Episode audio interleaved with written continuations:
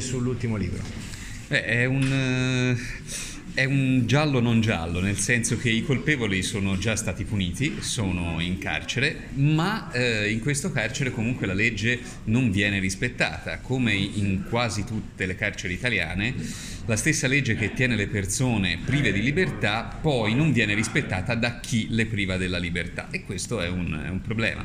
È un libro scritto a metà in, a quattro mani con un detenuto, con Glai Gammouri, eh, tunisino, attualmente recluso a Volterra ed è un modo per riflettere sulla condizione carceraria eh, facendolo con la cara vecchia commedia all'italiana. Si parla in modo leggero di cose che leggere non sono per niente. In questo modo si prova a vedere se eh, si riesce a instillare un po' di curiosità.